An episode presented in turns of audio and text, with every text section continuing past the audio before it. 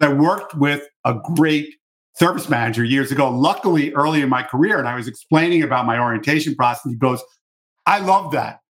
That's one of the most important things. And I'm going, it's important, but why are you making such a big deal out of it? And what he shared with me is very profound. He said, the way that I orient people in their first two weeks dictates the success that they have with the rest of the time at my company.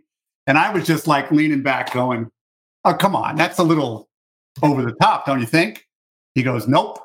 He said, if you remember when you were in junior high school or middle school for some people out there, you felt like a big person, right? But as soon as you got to high school, you were that little fish in a big pond. And what you really would have loved to have is a big brother, big sister coaching you and steering you along, which is what senior techs and field supervisors do. Welcome to the Home Service Expert, where each week Tommy chats with world class entrepreneurs and experts in various fields like marketing, sales, hiring, and leadership to find out what's really behind their success in business. Now, your host, the Home Service Millionaire, Tommy Mello. All right, we are live with Al Levi. L. uh, and I've been working together now for a long, long time. Feels like a long time. Al's an expert in business systems, operations, staffing, sales, marketing, plumbing, HVAC, and electrical. He's based here in Phoenix with me. He wrote the Seven Power Contractor. He's the president of that company, started in 2002. And then OSI and Comfort Services, he did that for about 26 years. Former contractor who's worked for 25 years in every aspect of his family Long Island based HVAC plumbing business. Al has been rated as 25 most influential contractors in the United States by Plumbing and Mechanical Magazine. Thanks to the systems he's put into place, he was able to sell his share of the business and retire before reaching 50. A longtime columnist for Plumbing and Mechanical Magazine, he published a book called The Seven Power Contractor. Al, how are you today? I am doing great. It is so nice here in Phoenix today, not like 114 over the weekend. Yeah, it's getting kind of hot. It's yeah. I, I, just got back from a uh, a really fun golf trip in Michigan. We went to the UP, and I got bit up though. I've got like ninety yeah. bites. But I know. Uh, that's well, you should know that, you should know that, that there's plenty of mosquitoes up there.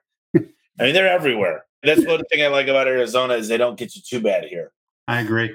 So today's a really interesting topic. I think that this is one that everybody should be watching because we always, uh, as you put it, try to find lightning in a bottle. We're trying to find these guys in our trades, and it's just impossible. I remember Julian Scadden from Nexstar. He said there's no way at your rate of growth that you, you could find people in your industry. And they're few and far between. If someone moves here, they're usually looking me up and asking me if, if they could have a job. And that those guys end up being pretty good. But very rarely do you get lucky to find just everything you're looking for because they got all these old habits and and these predispositions in their minds. So when we're able to train them from scratch, it's amazing. It's so hard to even train the guys that have been here six, seven, eight years. Oh yeah, way of doing things. Oh, not even a doubt. And what I love about this podcast, I love all of my podcasts. So don't write me any emails or Facebook posts that are bad. But I particularly love this one because Tommy is living proof have our work together. Because when I first arrived at Tommy, he was basically like me in that I was a hostage at my own company. I had to put up with misbehavior of, of people and staff because I needed them.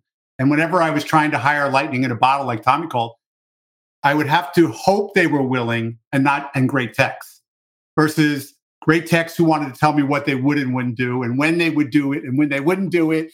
It's a very difficult life. Forget about the scale that Tommy has accomplished. I mean, we started with 15 million and not making as much money as we'd like to where he is today, trending to 150 million, I think it is. Yeah. And for me, because I'm old, the time being very short. Tommy may not think it's as short as me, but it really is amazing. And what he mastered is by putting the manuals in place, he finally had that platform with the org chart and the manuals and getting things under control so that he could not only handle it in Phoenix, and everywhere else that means in Arizona. But he could also export this model to shops that he's not there every day.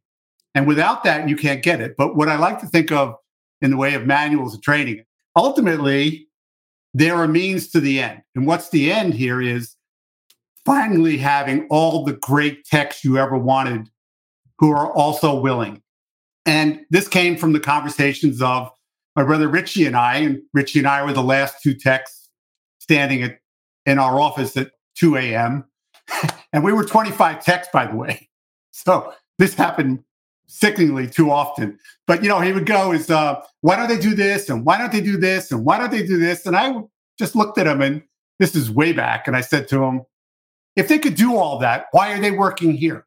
Why don't they go down the road and just have their own business and find out how miserable it is?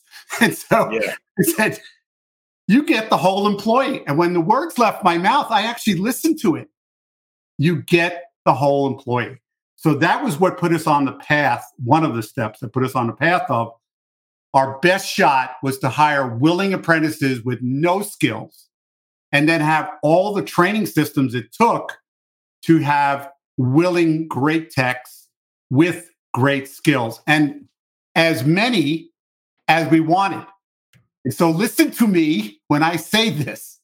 Tommy is going to share how many he just put out on the road in what you guys think is a very tight labor market, can't find great techs. Well, uh, no kidding. you know, it's like this war was fought back in the 80s. You think it's new to you because it is new to you, but this will come again, just riding the cycles. And I've been through all the cycles, as my face will show.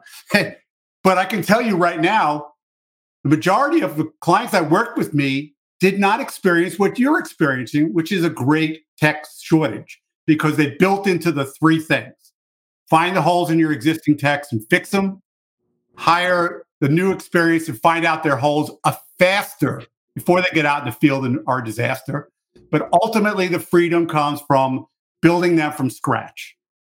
That's what will do it. And I know the answer that you're thinking to yourself is, well, that sounds great. I'll get to that.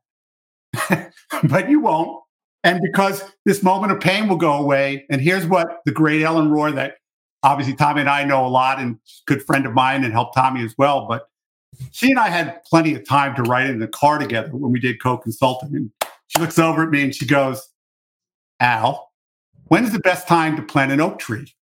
And I said, "Ellen, I grew up in New York City. I don't even know what an oak tree is. So why don't you just tell me?" She goes, 10 years ago and today. I said, What does that mean? She goes, You'll be back here in this same situation if you don't do this right now. And that's what I'm advocating to you. Now, it takes, hang on, because this is something you probably haven't thought of, systems to do that. and there's pieces to this to leverage these manuals. So, um, as I said, there's many moments when we realized we had to do this. But we were in New York City Union shop and we had to kind of take what came along our way. But the union never helped us getting employees. A lot of people go, well, you're a union shop. They send employees. Uh-uh, none, zero. They just made sure that they all belonged to the union and paid dues, which I get. I had to create all of these systems. And part of the thing that uh, annoyed me back then was they got promoted based on how long they were there. The reality is, the guys who were there, I showed up and I start training. And six months in, I ask a question to a guy who had been at the shop for 20 years. I go, what's the difference between these two heating items? He goes, beat me, kid. One's red and one's green. that was the answer he gave me, Tommy. And so it's frightening what your people do and don't do.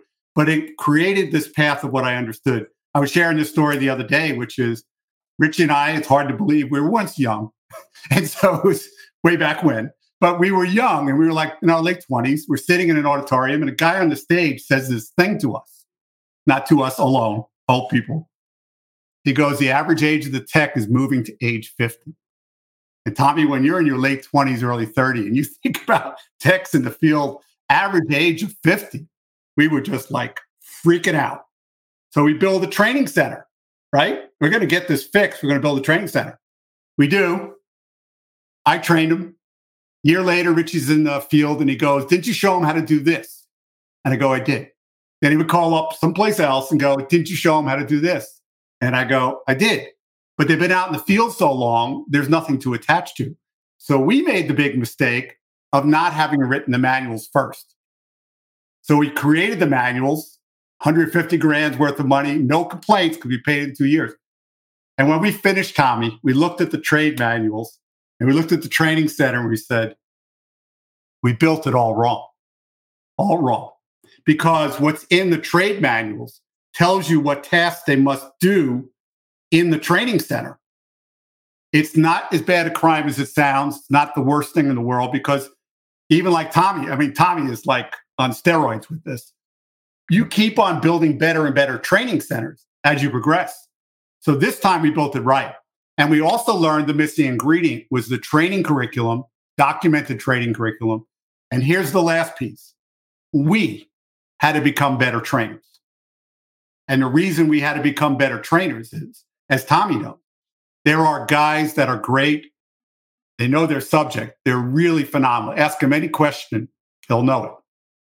Bad news is they're so boring, you'll be asleep.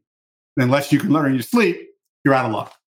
Or there's somebody very charismatic like Tommy, but doesn't know what Tommy knows. And so if you ask them any question of any depth, they're out of luck.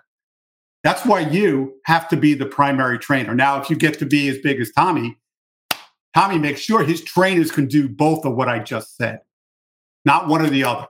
That's what you need to do. You know why I love it, Tommy? Because I work with a lot of great clients, as you know, but let's face it, not everybody gets things done. So when I originally told, when we were doing staffing power, which is always recruiting, always hiring, always orienting, always training, always retaining. So Tommy and I were talking with also, you know, Brian was in there, Adam was in there. Not sure if Luke was there originally, but we were talking about where do you find these great young willing apprentices?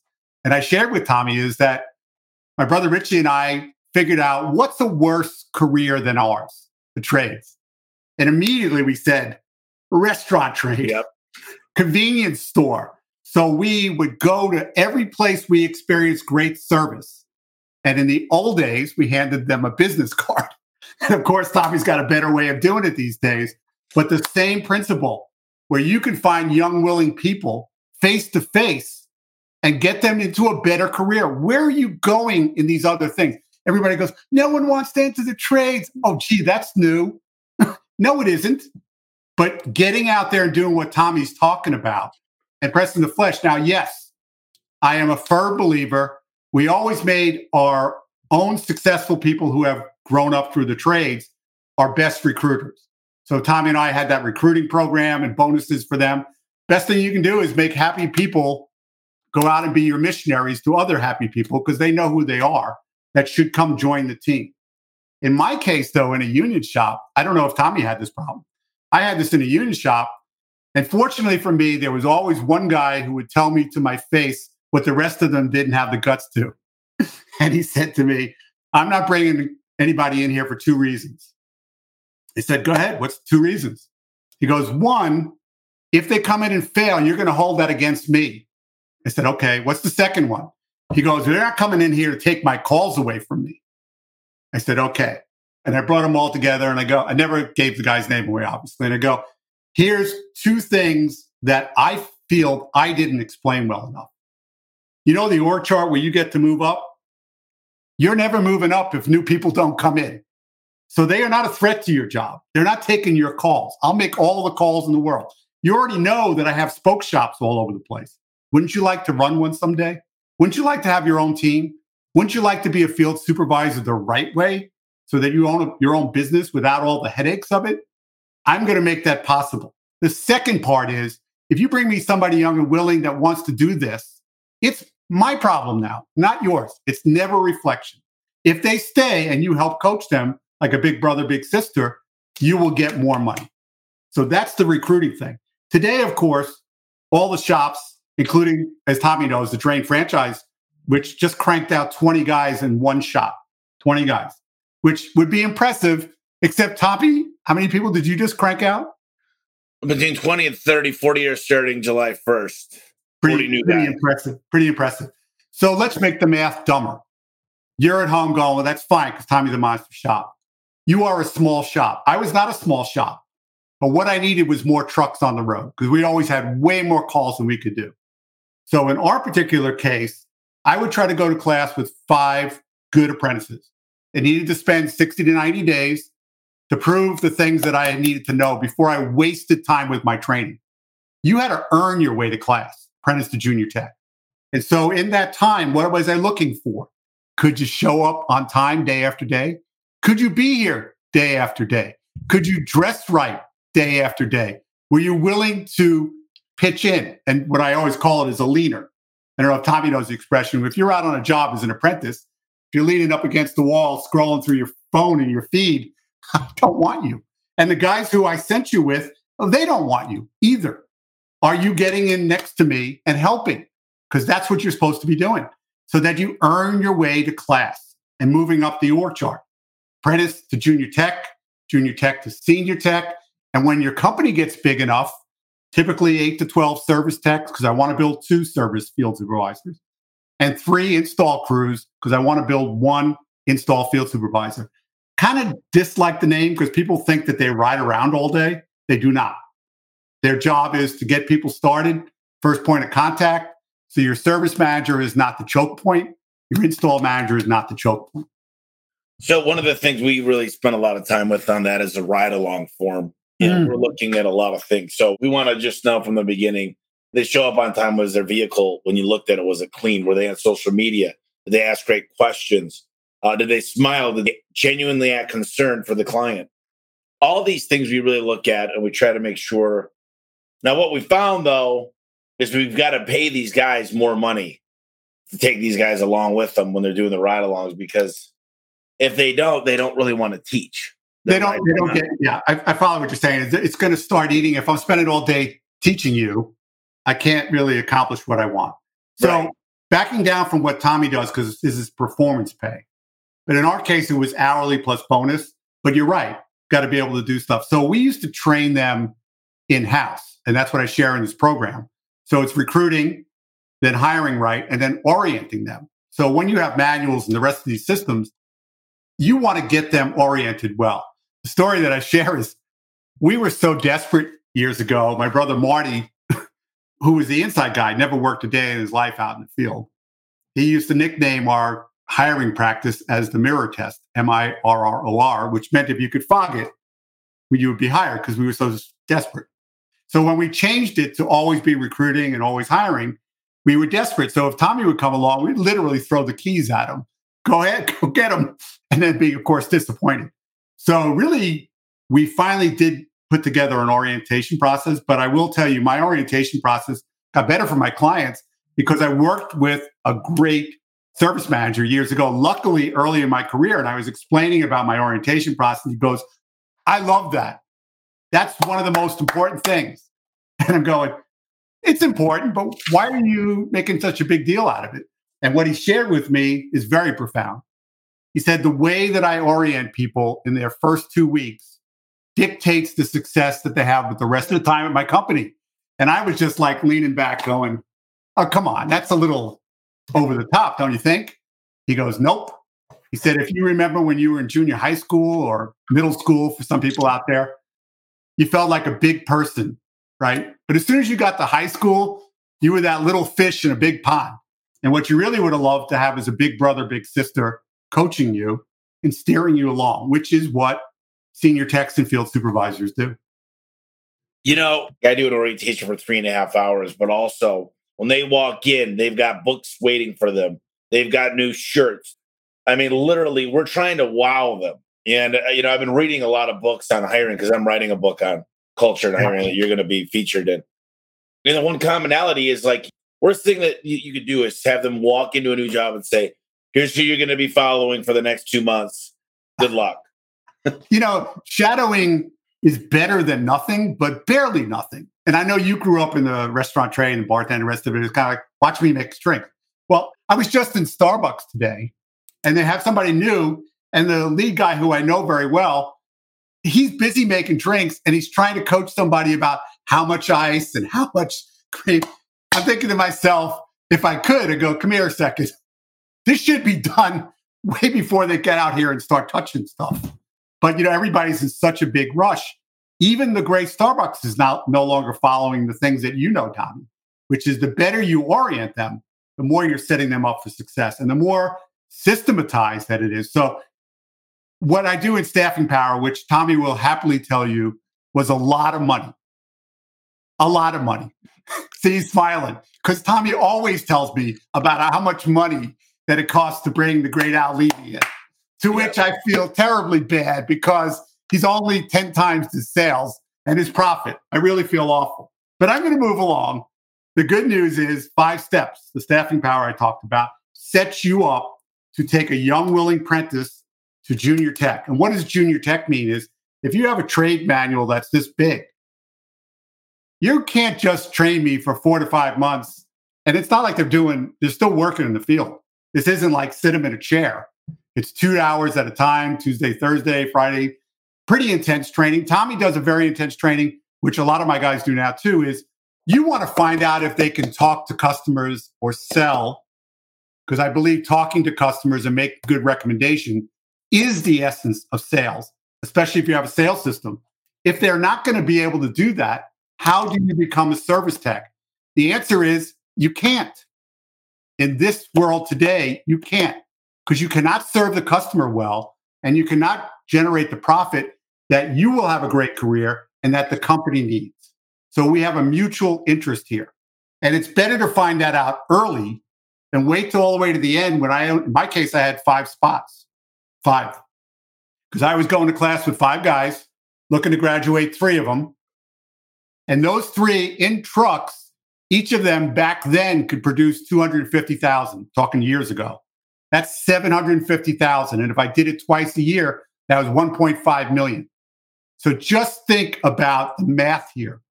Today, what is it, Tommy? 300, 400,000? It used to be 500, and I actually got this written down. My goal now is a million dollar producer, and they hear that 20,000 times when they're here.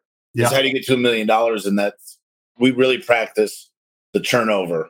And what we focused on is eye contact, body language, tonality, making a friend. I think we spend more time in our training center teaching people how to be good human beings, how to use the people's names. We use their names 10 times when they're in the, in the garage. Dale, Dale Carnegie, yes we try to get into the house because everyone else is selling them out in that warm garage It's 140 degrees. We're in their house. And then financing. You know, financing is probably the best thing there is out there. Somebody was asking, got a few questions here. What is the best practice to find a technician? If we're talking about an existing technician, which I think is what he's asking, because what I'm advocating is yes, go ahead and find experienced people. We did plug the gap with experienced techs. So we had referral program for our existing techs to bring us an existing tech. We did run ads. Obviously today, the same thing as social media is the big thing. Having a happy tech telling you how great they're doing and making sure it's on all the social media channels, wherever your experienced techs would hang out. Yes, that's what they do. But be aware uh, you're in a very competitive pool. And if you're always just going to try and find higher experienced tech, what makes you think they can do it your way? Because they can't. Now you can convert them with manuals and systems and you can make them better. But it, Tommy will attest to this, as will all of my clients. It is way easier, and the best texts you'll ever have are the ones you build from scratch. There's no other answer for it.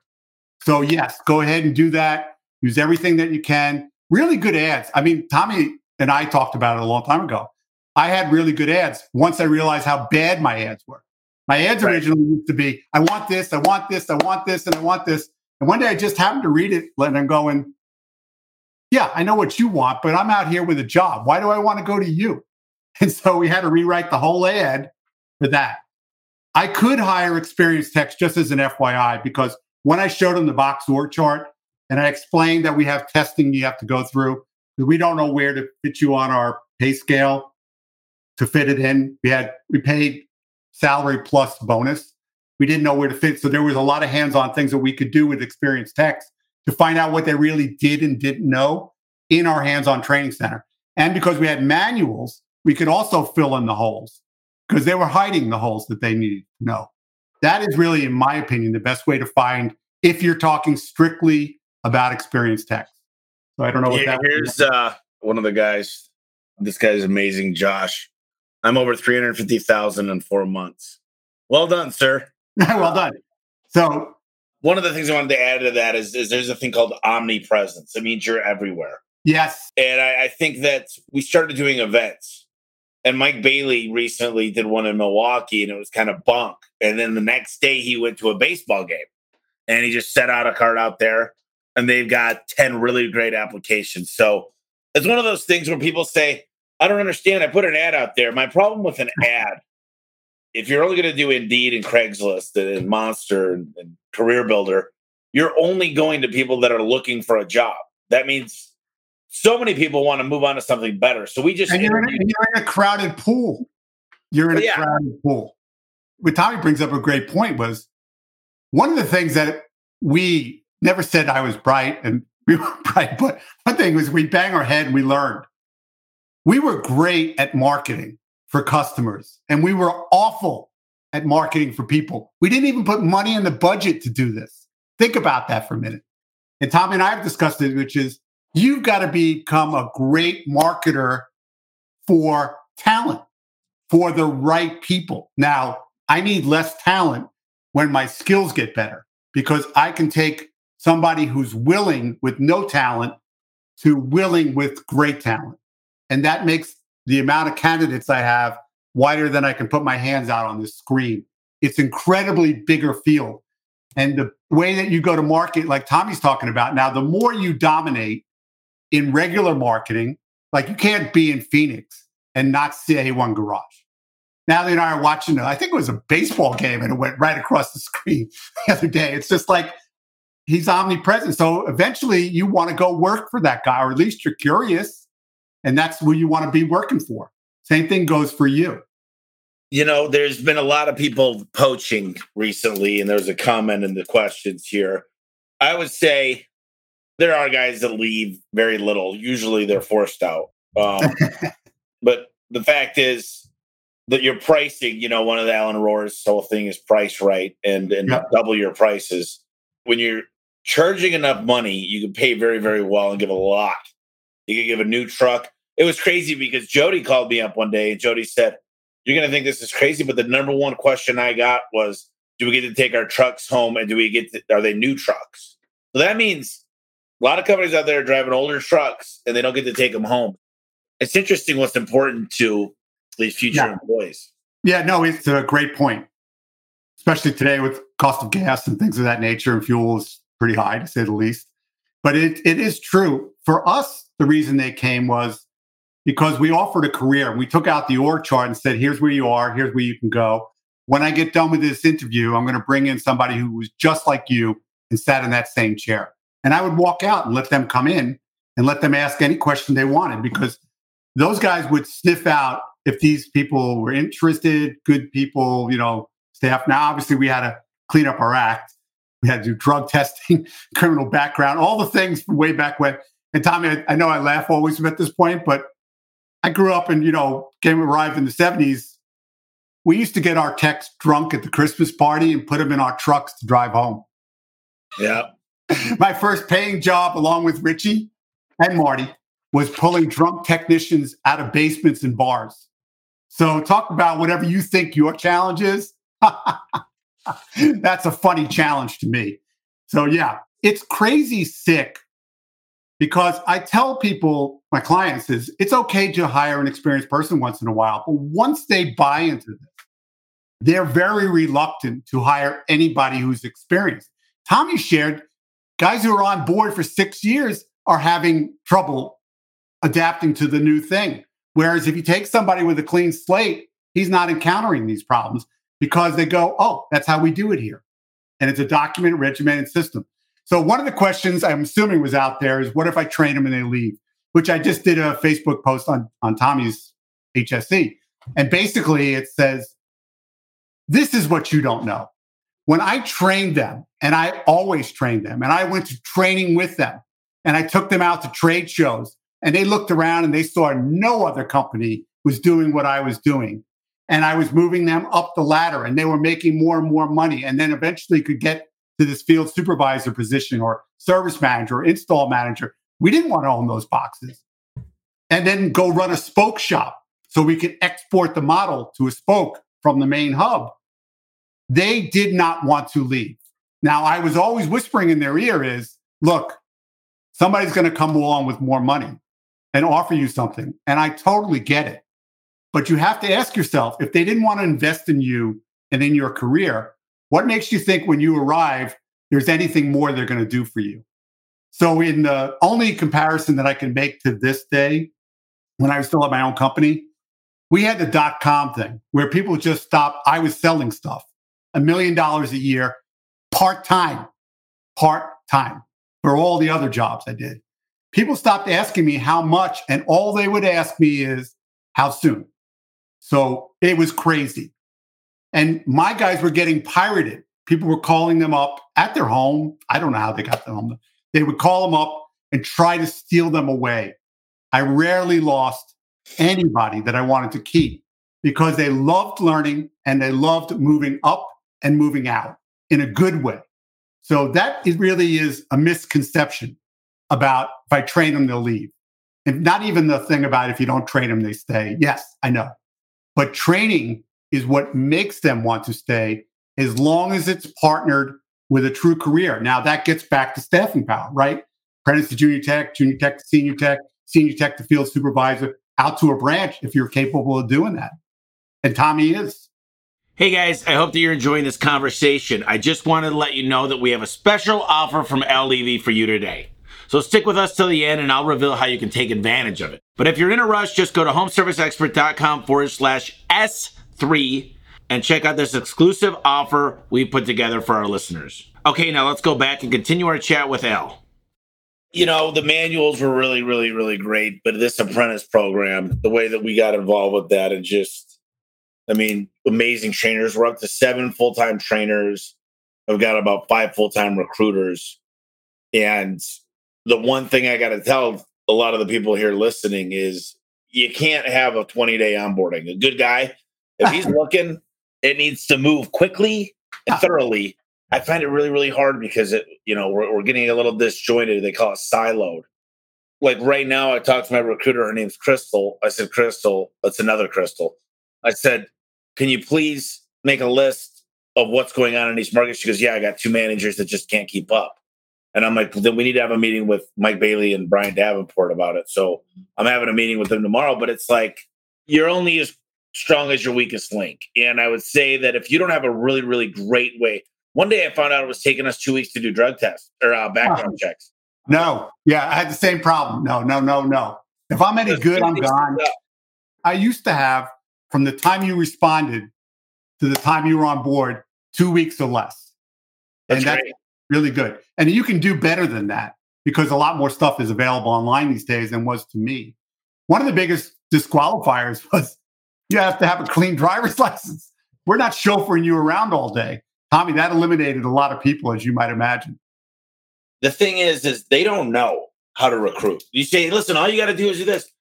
They don't understand. So if you handhold them and you call them and you give them goals, I mean, right now we're a little over 500. I feel like if I can get 200 of them, and it doesn't even need to be them, it could be their wives or their husbands or someone at their household. But what we're going to start doing is daily and weekly trainings, just like we train on how to fix a garage door, how to make eye contact, how to ask the right questions. Now we're going to train people on how to recruit. I love and it. I, I think what's going to end up happening is a really good company that builds a program like this they look for about 60% of the new employees to come through this referral program. Right now we're we're probably sitting at about 15%. So I got to quadruple that. But you, you got a lot of room to go and you are firmly locked into it. But I will say for the listeners here, be aware of the numbers that Tommy is looking for. But if you're a $2 million, $5 million, $10 million company, I'm going to tell you right now, because I work with them 20, 30 million actually, that are able to follow what I'm talking about because in the program, there is this recruiting, hiring, orienting, training. I've got forms and things that work in it and a lot of stuff that sets you up that you can crank this thing up. And so it's actually a, a pretty logical way to progress through here. There's three phases learning the five steps of staffing power, then the second phase, apprentice to junior tech and junior tech to senior tech the right way. And then ultimately, like I mentioned before, when you get to a certain size, you're going to have those choke points unless you create field supervisors the right way. And so that really changes the dynamic. Once you get above that, so like the franchise that I was part of, they needed so many people because they were just blowing up in a great way that they needed to do like Tommy, where they had to bring on two full time recruiters.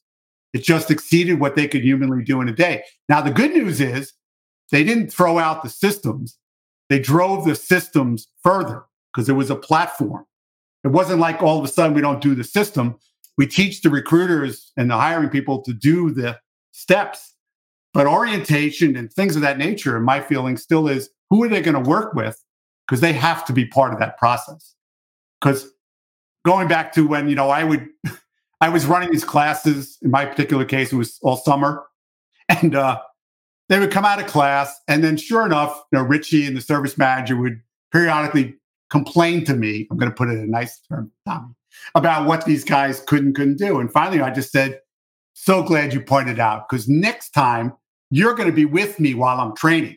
So I brought him into the hands on training. Now, the training centers we built as we added more trades first heating, then plumbing, then air conditioning, then finally electrical.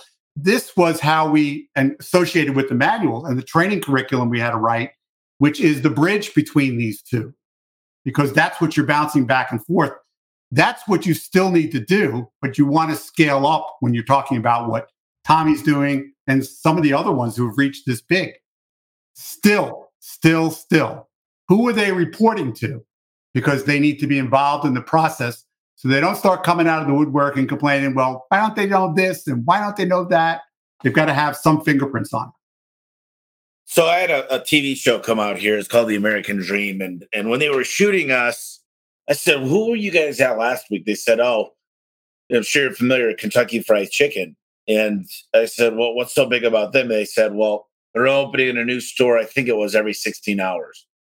And to get to wow. that level, you just think about the systems that need to be in place, and the training, and the recruiting, and the processes, and that's one of the things you always talk about is you've got a, an exact process for delegation. You've got the manuals.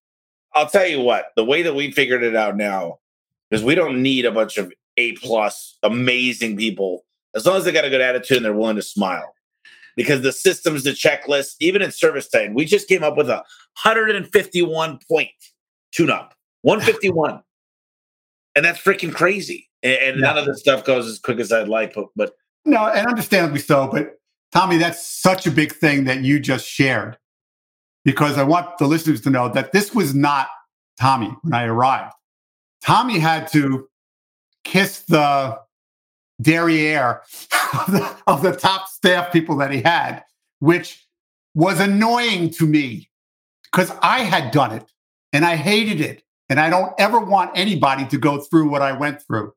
But to Tommy's great understanding now is I don't need that quote unquote superstar. And Tommy knows the story to share. One of these companies, we had a superstar whose sales results were here, and everybody else was good, but it was here. And I just said to the owners, look, he may be everything, but I think you better get in the truck for a while with them and find out what they're doing. And when they came back, Tommy, they were horrified as to what was going on. And so, yeah, you got to be very, very careful on that. Yeah, you got because you can blow all of your company in a heartbeat. If you're not doing ride alongs, if you're not doing mystery shoppers, you can be in a very difficult situation. Now, with manuals and training, you can say, look, everyone's trained the same. We do the same things. We spot check people. We do all this stuff. We do ride alongs. We have all this documentation to minimize that being caught up in a, what was that show, Catch a Contractor, which I hate. Hate. Yeah. Because they never spend two seconds on the guy who did it right, do they? Only on a couple of guys that pull their hoodie up and run. Yep and they're always no name companies. They're it's not even it's stupid, but it made a show. Mm. What's the best platform, website, or medium for finding great techs? And I think we've discussed this, but it, it's not just one thing. No, it's not one platform. Thank you for blowing that up. It is not one platform. It's like saying, what's the best way for me to go to marketing? There isn't one way to go to marketing. I do believe social media is very critical today. And it's not you, it's happy staff that are telling these prospective people how great it is to be here, whether they were an apprentice and now they're a junior tech or senior tech, or they've moved all the way up to field supervisor or whatever they are, including in your office. accounts receivable, accounts payable, because this whole skill set applies to all of it. By the way, this podcast, there's going to be a breakdown of the notes and just key takeaways. If you look up Al Levi online, you'll see some key notes. But Al Levi, the home service expert.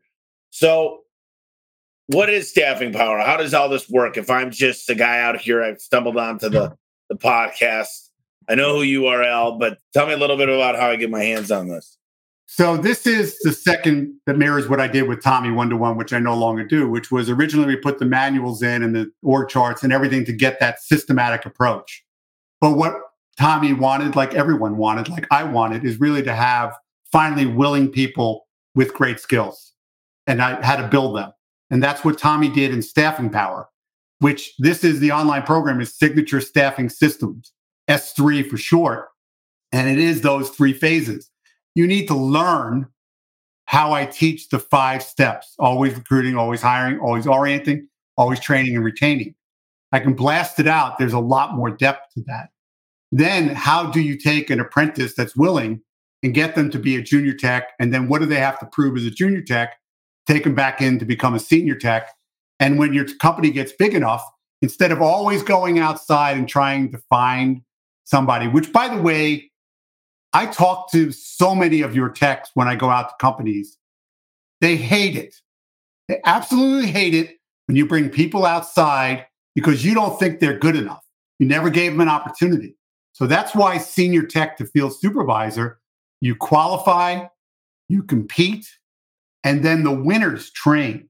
And it is a rented position. You don't get to be a bad field supervisor forever. You have to learn this. And of course, the manuals are helpful, but this is learning those skills because I don't know about you, Tommy, but just because I could fix stuff doesn't make me a good field supervisor. I never learned how to manage anybody. The only way I would know how to be a boss is I watch movies, right? Someone made a comment here. It says S3 coupled with Psalms is insanely amazing. It's definitely highlighted areas for major improvement within our company our top five is keeping us focused on fixing those areas. Uh, where do I send the gift basket, Joe? so I think the main goal here is you got to understand like the training we go through, people need to understand is we drill this stuff. We drill it, we drill it, we drill it. But what I realized is our trainers are very good trainers. They're very good at what they do. They've learned how to train specifically. And we've got an exact process. We've got an exact way to do a tune up. We've got an exact way to do springs, rollers, cables, bearings. There's an exact process that we train, then we train again, then we train again, then we train again. And you, mean, you just can't send them out to my house, Tommy, to learn their job. They're not learning on the job. I will They're not learning on the job. What I will do though is they go out after their two months of training. It's hardcore training for two months. And then what I try to do is get them back either out here or back for some more ride alongs after about a month because they don't know what they don't know.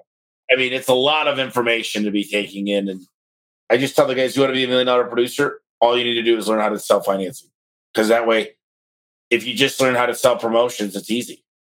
And there are guys going out there right now, today, that just started that are are killing it. Literally, like in Kansas, we did this hiring event guy four or five thousand dollar tickets every other ticket, and he's selling a lot of doors. And yeah. of course, these guys used to say I used to price too high till the price all went up, and gas is what it is now. Now everybody's going, you got to charge more. But you know, a lot of these guys that say you can't charge that are technicians. They're not yeah. really business owners because they have no, no idea what no. a CPA costs or what a real business that's ran with real financials and real people working when you're not. I think they say, I'm going to charge my clients way less, take advantage of my internal customers. And then on top of that, I'm not going to have anything nice or new. I'm going to struggle. I'm only going to buy used vehicles. I'm never going to be able to build a training center. And they work in the business so hard every day. I know. I know. It really is heartbreaking, Tommy. To me, it's really hard. You know, I've come across as a tough ex New Yorker, but I really have a big heart. Otherwise, I wouldn't be doing this. And so does Tommy. But I will share two things in the good old days before flat rate was as common as it is today. And if you're not doing flat rate, well, you're only three decades behind. I'm just going to tell you. So we used to buy a motor for 30 bucks. We paid Tommy $30. We figured there's 40 bucks for us because we charged 100. Now, did I say I was bright? Unfortunately, I met the great Ellen Rohr, and she said you have to do budgeting. and all of a sudden, all of these costs, mean, I had no idea all of the costs that it took before I get to the door, after I leave the door, and billable hours, labor percentage of sale. No idea. Our first time we ever did it, Richie and I did it, was $150 an hour in the 90s. And we first thing we figured out was a toilet. And the toilet came out to $400. And Richie says to me, do it again. So I do the budget again. Comes out to $400 for the toilet. And we just thought to ourselves, well, one thing's for sure, not everybody's our customer. And it was a very enlightening moment. And what I always share with small companies in particular, because they want to grow, that's why they'll reach out to me. And I go, what I need to know right now, are you making way more calls than you can humanly do in a day? And if they tell me yes, and I go, do you have the ability to raise the price? Because if you do and you have way more calls, here's how you begin to replace yourself as the person that has to go and run and do these calls. Because if you can charge enough that someone else can get in that truck and you can train them right, then systems will help you. If you are able to charge enough, you can do all these great things, then you get to decide who do you go to work for and how much do you charge? Plus, it will force you in a good way to do everything I'm talking about, which is start this path of way more techs than you can possibly use. You heard that right. Way more techs than you can possibly use. Because what did Tommy say? Even with his great training, people are going to fail. The great Dan Holohan, who was a great friend of mine and Ellen, a great heating industry guru, but he was also great about stuff. He told me way back when that staffing is like a train, a moving train. I go, what does that mean? He goes, people hop on, people hop off. Some people you will kick off your train, and some people will go to the very end of the earth with you, but you will never know. So your obligation is when they're on the train, make them good or make them gone. So Ken Goodrich came up to me a few months ago. We were at an event, and he said, "Out of your training, how many of them don't make it more than a year?" And I said, oh, about 20%. And he goes, that's exactly where I'm at. He's like, literally one five fifth drops off. Now we try to get the majority of the people to drop off that first month before we send them to Phoenix because yeah, it's more expensive. And then oh, yeah. we're averaging two people sent home. And my trainers know. I'm like, you better not graduate somebody that's not going to be able to make it here. It's not fair to them. They're going to be in with a bunch of winners and they're going to feel awful. So you got to get them good a lot of times it's because there's one or two things typically that I see is their personal life's not in order or their personal finances aren't in order. That's a deep dish, sorry, deep dive. I like pizza too, by the way, but New York pizza. Just don't send me any New- Chicago pizza things. But it really is a deep dive. What Tommy is speaking to is you get the whole person. Like I told Richie, they come to you with credit card debt. They had a fight with their wife. Now I did learn something really good that I'd like to share it because it is about staffing. If I have a sec. Yeah. Yeah. So what I finally learned to say to people that were because Tommy knows once all the systems are in place, there are four steps of corrective action. And I would hold everybody accountable to the four. I don't care what superstar you are, there's four steps. But quickly I would they would say to me, because I would let them talk. I wasn't doing all the talking in these sessions. I finally learned to shut up a little bit and let them talk and help me understand why aren't they achieving what we're talking about? And what uh, many of them said what tommy was saying is about their personal life. They're not robots. They're not robots. So what i learned to say to them is i totally appreciate what's going on in your life. I will never minimize that. But i have to ask you one question. How is coming in here and messing up going to make any of that better? So do what i do when I arrive at the door and I have luggage just like you, personal baggage I carry, I leave it at the door. And at the end of the day, I can choose to pick it up or better yet, get rid of it. And you'd be surprised how many of them learned this skill of compartmentizing. We all talk about it, but how many of us do it, which is leaving the personal luggage? Now, what Tommy does, like a lot of the good people that I work with, they believe that these people have to know financials for themselves. Talk about not being tempted. Can they do a personal budget for themselves? I think you have Dave Ramsey is ones you use, right? Yep. So we do credit repair. We help them explain to them how mortgage works, get them qualified. You know, one of the things that I found that's really helpful is going out to eat with a significant other. And, and we started buying flowers for the significant other when we send guys to Phoenix for a whole month. And if you get them bought in and they believe in the company and they believe it's best for them, but then you also find some people that you could just tell there's a lot of tension and you're almost like, this person's got to work extra hard, really, really, really hard to come to work every day happy when that's the way their marriage looks. And so it's like a secret sauce. If you could take them to dinner and there's this, I just look for mutual respect. If there's breaking a lot of bread, breaking bread, breaking bread. How many times we you and I had this conversation, right, Tommy? Yeah.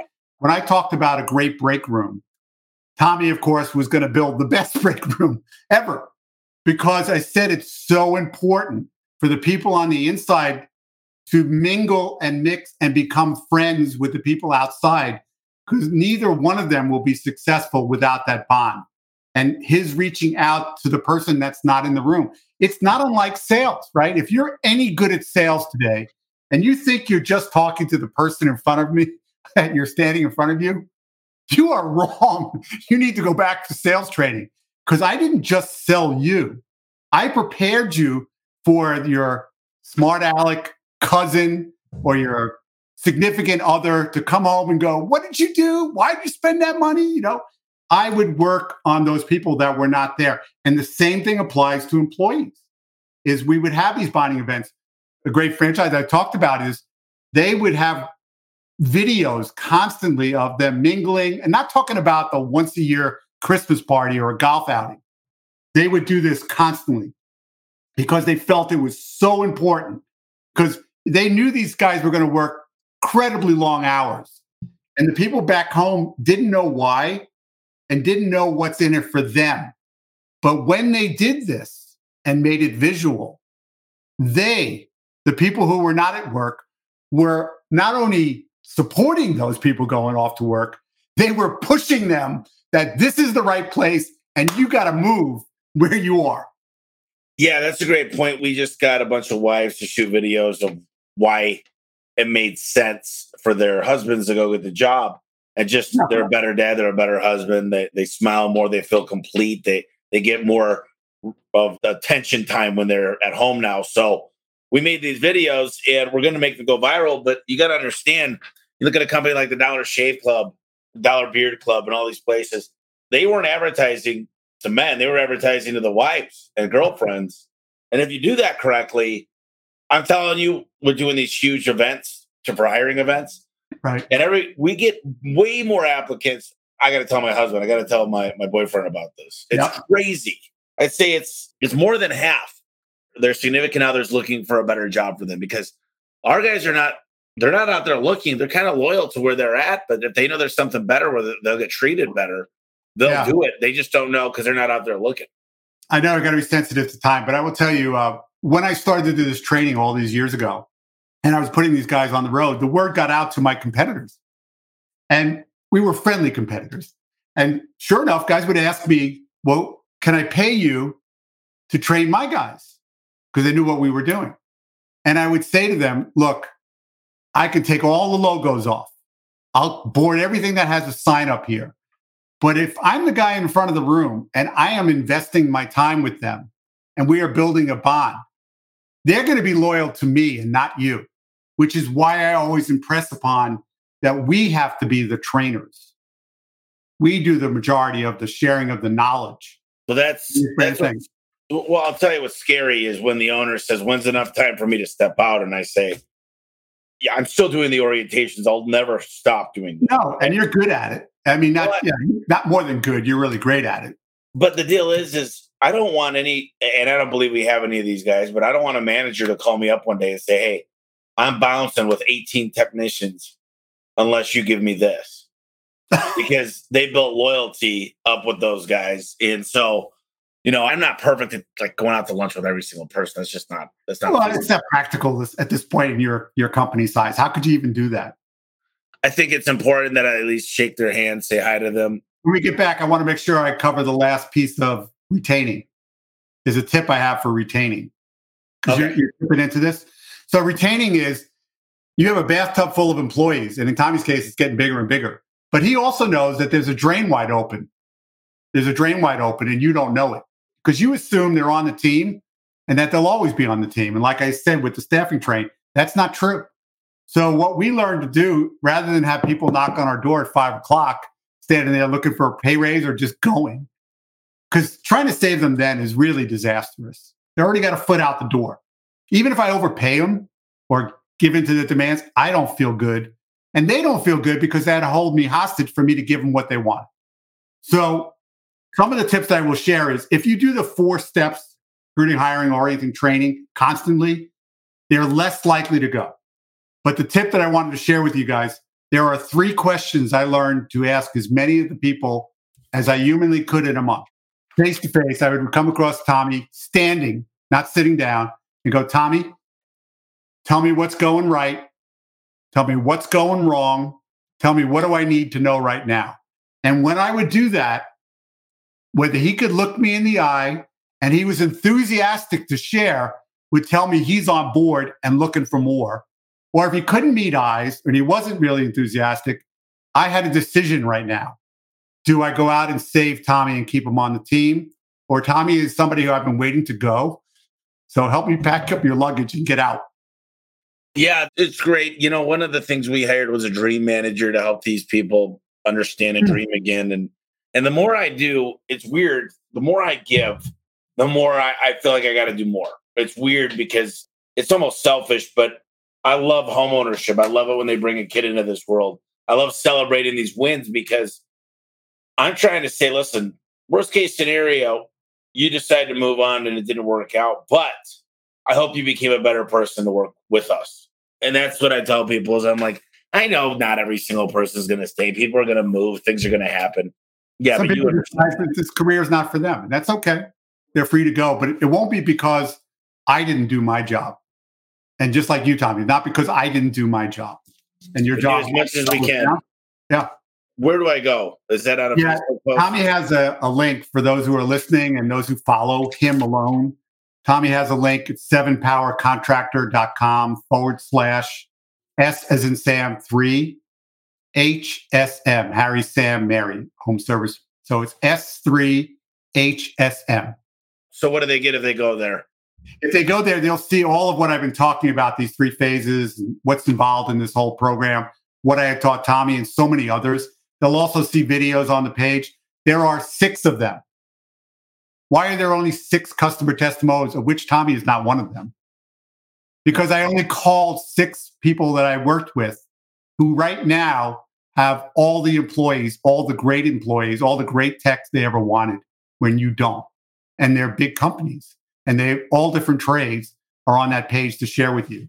But on going to Tommy's specific link, and you have to use his link, is Tommy has negotiated the 10% discount from the list price. So if you choose to buy this program, this is where you would do it. There it is. All right. I'm going to post it in the notes here. Yep. And you guys, uh, sevenpowercontractor.com forward slash. You'll, you'll see Tommy's video. Home Service Millionaire. Yep. So I guess the last thing here is have you read any good books lately?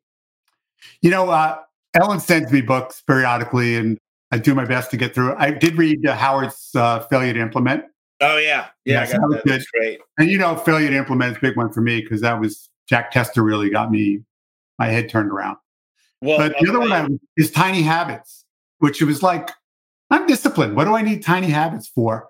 But it was very funny because one of the things I read the book and I'm going, yeah, before I put my feet on the floor, I should go, it's a great day. Now, I used to read, and I still periodically read this book, Positive Thinking every day. every day. Yeah. Yeah. Just turn to a page. It's no more than a paragraph. It's amazing to me how this sets the tone for me every day. Just reading something out of this. Yeah, it's an older book, but it never goes out of style, my friend. You're going to be hard pressed. Cody asked, when do we get another Al Levi book? Cody, I will share this with you because we know each other so well. There were three words that you should never use around me and Richie when we were in the field together and working with techs. Don't tell me can't. Don't tell me always. Don't tell me never. Can't means you can't do it. No, you. I'll get it done. I'll lift the whole house. I'll bring a crane in here and get this up. Don't say can't. And they go, well, it's always been like this. Really, from the start of time, it's always been like this, and then never, never going to happen. Really, till the end of the earth. So the answer here is we turn that to CAN. Here's what I can promise you: as close as I can get to never. I don't plan on writing another book. but thank you. Got it. So, Al, um, I got a lot out of this. It's a good time for me because I'm just we're putting this book together, and this book that we're doing is going to be really it's going to drive home everything that Al's discussed here, but it also talk a lot about culture and how to make a place that's a magnet for great people. So that book's going to be hopefully out by the next vertical track, which is in October. It's going to be fun. So I'll be there. Talked, you will be there. We talked about a lot of great stuff. What would you like to leave the audience with? You know what? I hated being a hostage to my own employees, number one. And I'm betting you're a hostage. I also bet there's two knuckleheads that you put up with miserable behavior because you don't want two trucks sitting in your yard. Now, if you're a bigger company, maybe there's 20 knuckleheads you're putting up with, but you don't have to. If you invest in this program and these training programs and the manuals, like Joe said, it will dramatically change the life of your customers first, your company second, the staff themselves, and make your life so much better. Well, I believe in everything that you do. Well, I've, I've got my manuals. I think we're up to like 50 manuals now. I've got my step delegation. And you're living the staffing. You're living it. And the staffing is probably the most important thing. The fact that I can grow at the speed of which I decide. There will be a month this year that I'm going to really shoot for 100 technicians in one month. The hard part about that is capacity planning to get them to jobs. When you're introducing 100 different techs in one month, I need to come up with 300 new jobs. More texts and more calls. Tommy and I talk about it the whole time. Well, listen, Al, I appreciate this. This was really, really good. Thank you, uh, Thanks so much. Last. You guys make sure you get those manuals first. If you haven't got the manuals, start with those. And the second phase is the hiring. So S3. Yep. We'll see you guys later. Thanks. Guys. Tommy has a special link for those who didn't buy the manuals. Tommy's link is just HSM forward slash HSM. That will take you to the manuals page. So sevenpowercontractor.com forward slash HSM. And then the other one is S3HSM. You yes. guys, uh, hopefully you, you, you dig this stuff because I'm telling you right now, it works. That's how how I've done it. Thanks, Al. Appreciate you. Thank you, guys. Appreciate it.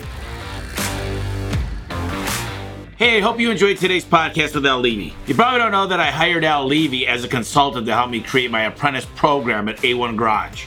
And thanks to his program, we've hired hundreds of great technicians and CSRs just this year. Now, the great news is that we've put together a special offer for all of our listeners you can get all of Al Levi's signature staffing system today for a 10% discount. And the only way to get this 10% discount is through our special link, homeserviceexpert.com forward slash S3. If you want to have access to the ultimate training system to get A players, go to homeserviceexpert.com forward slash S3 and get L system today with our $1,000 discount.